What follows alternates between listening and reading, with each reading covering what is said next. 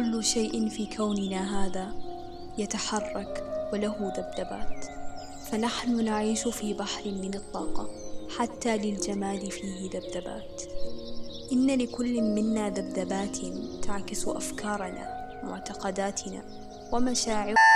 بودكاست ذبذبات آه، بودكاست جديد وأتمنى يكون خفيف. مبدئيا بتكون حلقات عن كتب أنا قرأتها وما أقصد أني ألخص لكم الكتب آه، لا هذا بعد ما يكون عن فكرتي للبودكاست أو أني مثلا أعطيكم أهم النقاط في الكتب لا.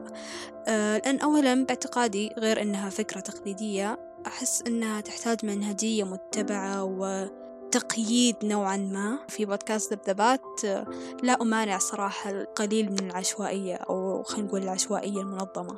فزي ما قلت نبي يكون بودكاست خفيف و يعني غالبا الوضع بيكون زي جلسة نقاش في نادي كتاب لما تسمعون آراء الأعضاء وأفكارهم عن الكتب. بس الفرق في بودكاست ذبذبات إنكم راح تسمعون الأفكار شخص واحد فقط وللأسف ممكن هذا الشخص ما يكون أكثر الأشخاص اللي تتفقون معهم بس ممكن يعطيكم نقول نظرة جديدة أو رؤية جديدة أو يفتح لكم أفق لرؤية النص بشكل مختلف. أه صراحة ما عندي فكرة كيف ممكن أصنف البودكاست. هل أصنفه بودكاست ثقافي أدبي علمي حتى قصصي ممكن؟ أه عموما هذه كانت الحلقة التعريفية للبودكاست على الرغم من أنها ما كانت تعريفية أو توضيحية بشكل كافي. ولكن أتمنى بالحلقات القادمة توضح الصورة أكثر والبودكاست ياخذ شكله يعني مع الوقت you know.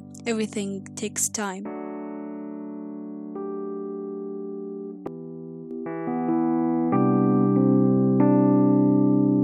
أعزائي المستمعين في حلقة قادمة من بودكاست ذبذبات ألقاكم.